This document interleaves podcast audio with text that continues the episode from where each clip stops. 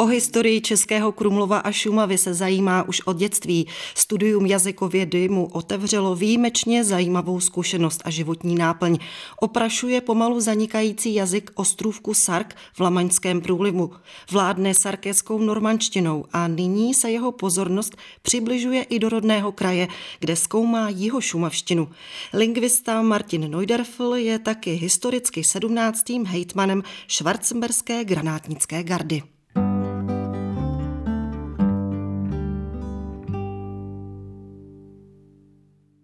Martine, vítejte ve studiu Českého rozhlasu České Budějovice. Jsem ráda, že jste přijal pozvání do pořadu Jeho Češi. Já děkuji za pozvání. Dobrý den.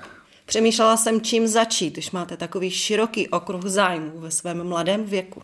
Ale já začnu úplně od začátku a to je vaše narození. Vy jste rodák z Českého Krumlova.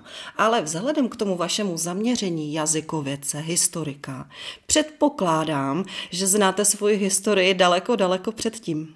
Jsem hrdý krumlovák a ano, znám. Přiznám se, že s rodokumenem jsem eh, začal poměrně pozdě a bylo to v rámci poznávání eh, historie. Já jsem znal spoustu historek a historie naší rodiny.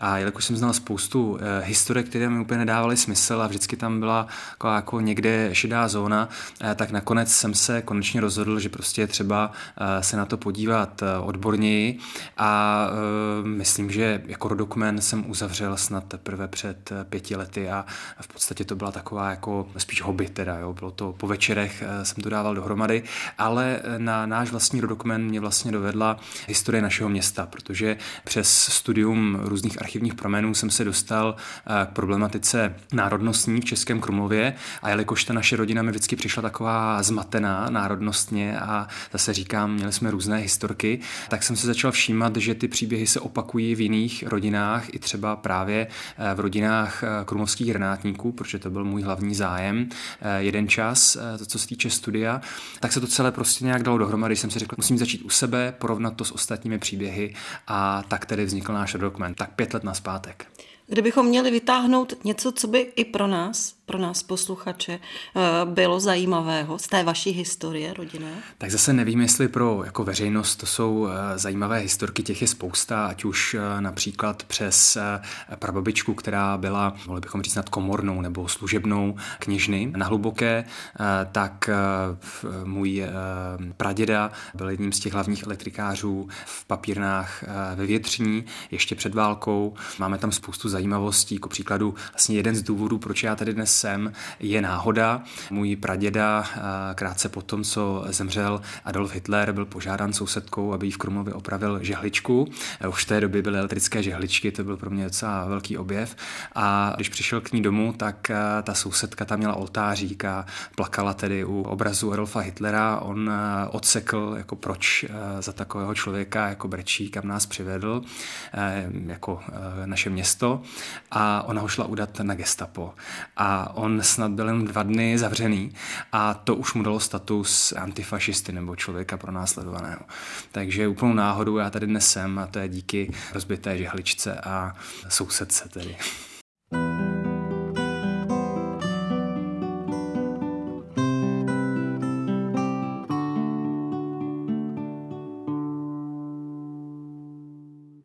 Vaše aktivita jazykovědce, studium jazykovědy, ta se objevila u vás kdy? Už na gymnáziu, na střední škole, nebo jste už dávno předtím jevil známky člověka, který uh, má tendence učit se jazyky a zajímá ho historie?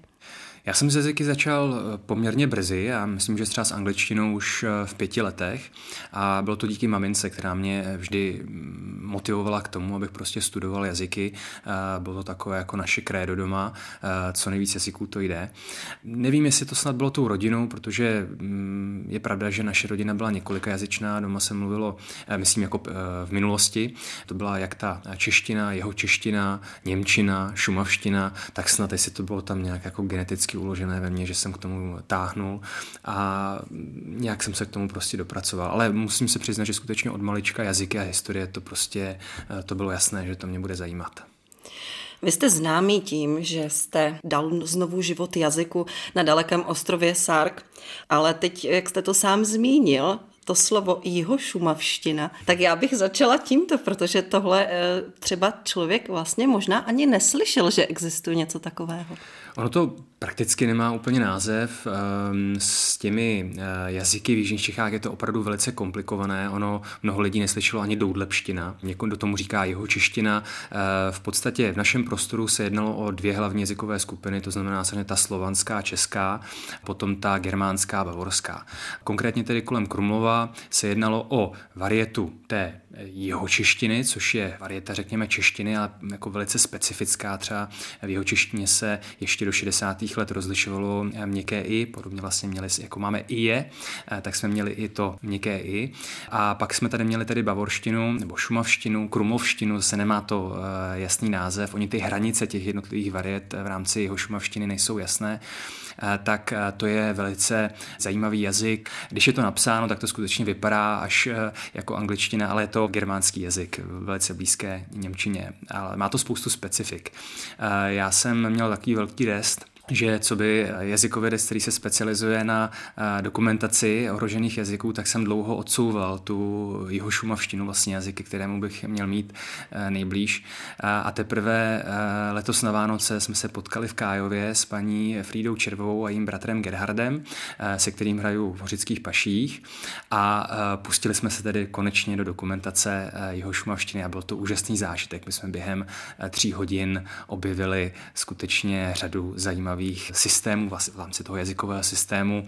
Eh, soustředili jsme se na členy, eh, na výslovnost pochopitelně, tak například i na číslovky. Takže zajímavost je, že v jeho šumavštině rozlišujeme, co počítáme, jestli například počítáme hodiny, eh, nebo čistě počítáme od jedné do desíti, anebo jestli počítáme něco konkrétního. Takže je to úžasná věc, ale začal jsem s tím teprve na Vánoce.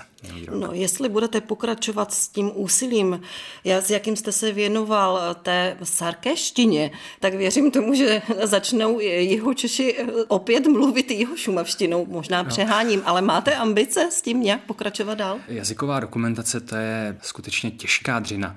Já jsem nikdy neměl představu o tom, že by se sarkéština mohla vrátit do běžného života. Na druhou stranu, eh, já jsem si vlastně se sarkéštinou začal v roce 2016, pořádně v roce 2018 až v roce 2019 se sarkéština vrátila na jedinou základní školu, kterou na Sarku máme.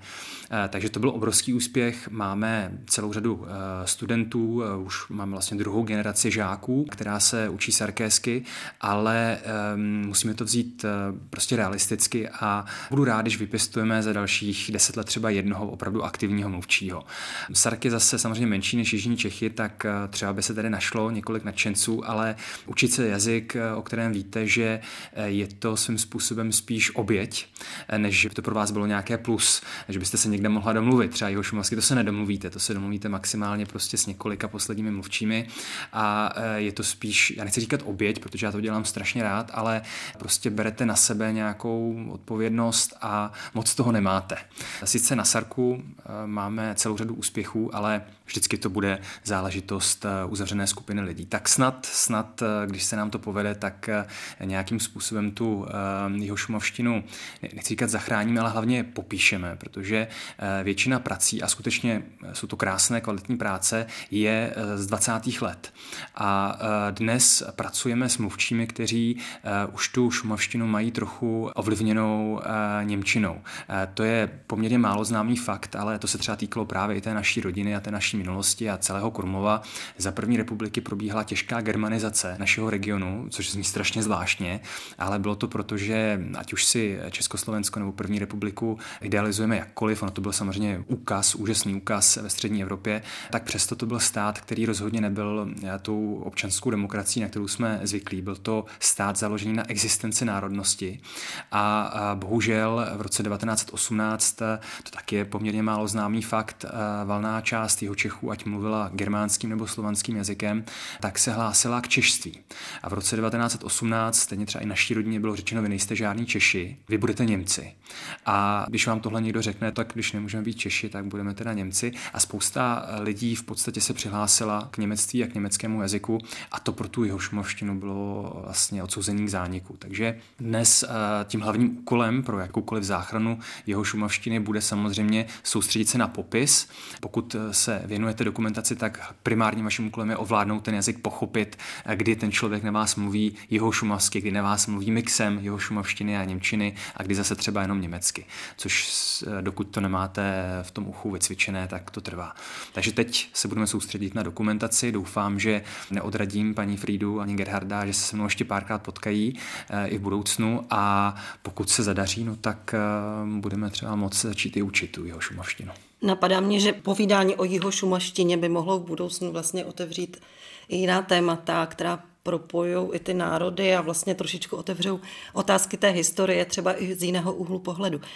Já bych odtud teda odešla k tomu tématu, které jsem začala, a to je ostrov Sárk. Mě velmi zaujalo, jak vy už mluvíte, my máme, my tam máme, máme tam jednu školu. Ehm, kde je váš domov? Kde se cítíte doma? No ne, já jsem krumlovák, jako já prostě když jdu, nebo šumovák, jo, já prostě když se na Šumavě jsem doma, to je jasný. Ale často musíte opustit ten váš domov, abyste ten domov zpětně našli, takže pro mě to byl standardní příběh. Já třeba až ve Francii uh, jsem si uvědomil během studií, jak ten Krumlov uh, miluju a uh, i třeba tam jsem se rozhodl, že se pustím do obnovy granátnické gardy. A co se týče Sarku, tak uh, zase tím, že já se tomu věnuji prakticky každý týden. Já každý týden učím děti na škole, to všechno probíhá online, takže jsem v kontaktu jak s tou mladší generací, tak eh, zároveň každý týden probíhají online konzultace s rodilými mluvčími. Takže já sice nejsem na Sarku fyzicky, ale každý týden prostě jsem eh, minimálně po telefonu tam, takže pořád sleduju, vím, co se ten den děje na Sarku většinou, abych si zorganizoval to, jakým způsobem budou probíhat konzultace. A je to součást mojí identity. Prostě jestli se 8 let drtíte nějaký jazyk a poznáváte, protože když se věnujete jazyku, tak eh, to zahrnuje pochopitelně i místní paměť, eh, historii, eh, kulturní zvyklosti a to se vám všechno nabaluje, takže nejenom, že já se tady starám o ten jazyk, tak například s dětmi se učíme tradiční tance, tradiční písně. Prostě už je to součást mě, takže proto mi ujelo to my. Já samozřejmě nežiju na Sarku a, a nemám ani trvalý pobyt, ale tam jsem taky doma. Tam už prostě přijedu a hned si prostě dám ten den procházku po útesech nebo jdu prostě do jeskyně a mám tam přátele samozřejmě, takže Sark není jenom ta tvrdá dřina, ta jazyková dokumentace, ale pochopitelně i velice mi blízcí lidé a hlavně konzultanti, kteří, jak říkám, jsou se mnou v kontaktu každý týden.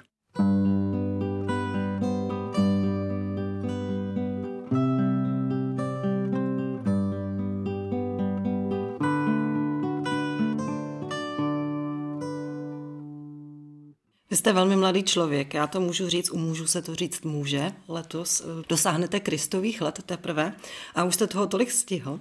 Máte představu o tom, jak byste chtěl jako zakořenit, až budete eh, v nějakém takovém tom věku, kdy člověku malinko ty síly opadají, kde byste se cítil doma, jak to má vypadat? Tak já jsem díky rodinnému zázemí procestoval svět vlastně snad ještě před 18. rokem. 18. jsem zrovna slavil v Japonsku. To bylo pro mě asi jedno z nejhezčích období. Na Japonsko vzpomínám moc rád. Mně se v Japonsku strašně líbilo. Já jsem tam studoval čajový obřad, byl jsem vlastně v chrámovém prostředí, jsem tam chodil do školy, ale prostě já vždycky vím, že se musím vrátit zpátky do Krumlova, že to prostě nejde. Ať jsem kdekoliv prostě pořád vidím, jak sjíždím dolů od trojice a najednou se přede mnou objeví ta věž a, a prostě ty naše lesy. Um, já bych se, nemůžu říkat samozřejmě, že se může stát cokoliv, uh, může mě to odvanout kamkoliv, ale myslím, že v Krumlově jsem prostě nejraději. Máte tam své srdce. Pevně. A tak tím pádem se můžeme krásně bavit o tom, že jste pro Krumlov vlastně udělal velkou věc a to, že jste se podílel na obnově eh, švarcemberské granátnické gardy a vlastně ta garda získala už i svoje pevné místo, dostali jste požehnání, řekněme, od eh, švarcemberského rodu. Eh, přijde mi to jako velký záslužný čin. Jak vy se na to díváte? Co pro vás znamená být hejtmanem této gardy? No, eh, já bych úplně to neviděl, tak samozřejmě nebudu říkat, že jsme tomu nevěnovali eh, obrovské množství času, energie, financí, ale svým způsobem pro mě je to, že tomu Krumlovu zase něco vrací. Já bych nebyl já, kdybych eh, nebyl z Krumlova, prostě Krumlov mě dal strašně moc. I to dětství pro mě v Krumlově prostě bylo naplňující. Samozřejmě, kdybych žil někde jinde a třeba by tam bylo trošku jinak, tak nebudu říkat, že bych zase byl nespokojený, ale prostě já jsem s tím Krumlovem spojený, jsem za to strašně vděčný, Krumlov mi strašně dal a tohle je moje cesta, jak to tomu Krumlovu vracet. Tak bych to asi spíš bral. A uh, samozřejmě uh, skrz ty aktivity Gardy nám se daří uh, obnovovat celou řadu uh, zvyklostí, což uh, utváří uh, identitu komunity a uh, mě to neskutečně baví, ale je to opravdu velká dřina a nešlo by to bez celé řady dalších prostě lidí a té komunity. Uh, takže nejenom na Gardě, ale vlastně kolem té Gardy se pohybuje celá řada uh, dalších lidí, bez kterých by to prostě nešlo. Jo, ať už se jedná o spolupráci s kostelem, s radnicí, se sbory, to by bez nich nešlo. Taková věc právě ke Krumlovu patří, protože Krumlov tím ožívá. Jak se vám nosí ta bílo-modrá uniforma. No, eh, když je příjemně venku, tak je to docela fajn v té uniformě, ale jakmile je moc velká zima nebo zase moc velké vedro, tak je to skutečně náročné. Eh, ta medvědice tlačí do hlavy, pokud na vás vyjde několik služeb třeba v kostele nebo na zámku, na strážnici, tak je to úmorný, ale děláme to dobrovolně, nikdo by to dělat nemusel, ale to je na tom to krásný. Jo. Když se vidíte ty chlapy, kteří jsou všichni pracující, mají spoustu dalších aktivit, tak přesto jsou ochotní eh, při takovýchhle příležitostech příležitostech eh, si tu uniformu obléct, sebe víc je to nepříjemnější a přesto tam jdou, aby ta tradice žila dál, tak tam na té strážnici vydrží tři čtvrtě hodiny, třeba třikrát za sebou a je to krásný. No prostě furt to děláme. Mm, a vždycky my si říkáme jako proč a pak eh, prostě tam přijdete na to ráno. Třeba jako to je další věc. Eh, všichni granátníci musí chodit na 8 ráno na státní svátky, protože to samý trubači jsou na věži. Jo? Nějak nás to táhne, ale to je ten Krumlov. Ono si, kdyby to bylo jinde, tak to zanikne, ale ten Krumlov vás k tomu motivuje.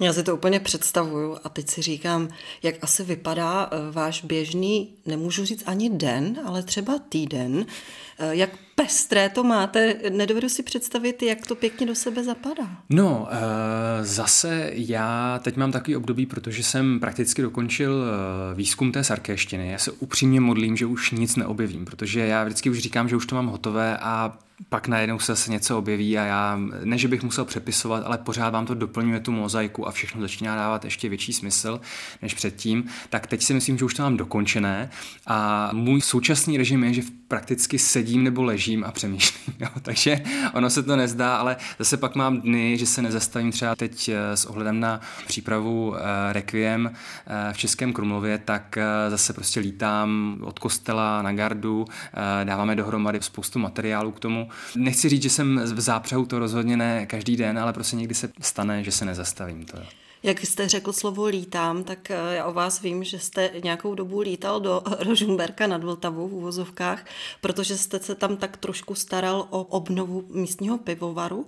K této historii nám něco můžete říct? Otec se rozhodl zakoupit někdejší panský pivovar v Rožumberku a požádal mě o pomoc s jeho přestavbou, takže to byly mm, rok na zpátek a předchozí dva roky v podstatě jsem asistoval. Byl to strašně zajímavá zkušenost, která mi otevřela další obzory byl to přes 100 milionů projekt, takže eh, bylo nesmírně zajímavé sledovat tu práci, to, co všechno to obnáší a úžasná zkušenost. Zase další věc, která by ale nešla bez celé řady dalších eh, lidí, kteří prostě dva roky v tom leželi eh, spolu s námi.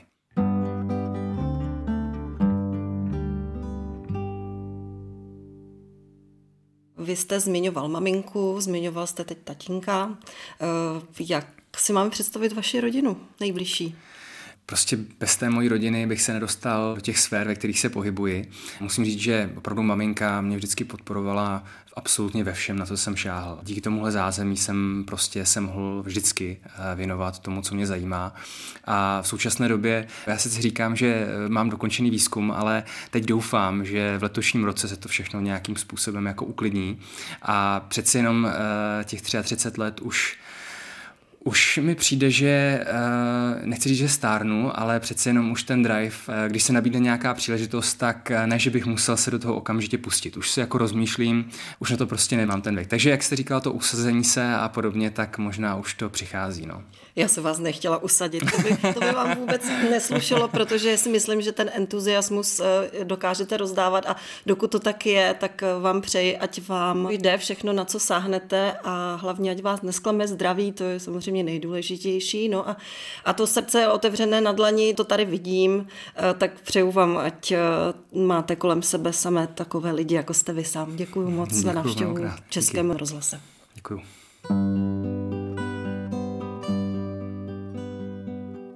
S jazykovědcem a hejtmanem Schwarzenberské granátnické gardy v Českém Krumlově si ve studiu Českého rozhlasu České Budějovice povídala Lenka Rybáčková.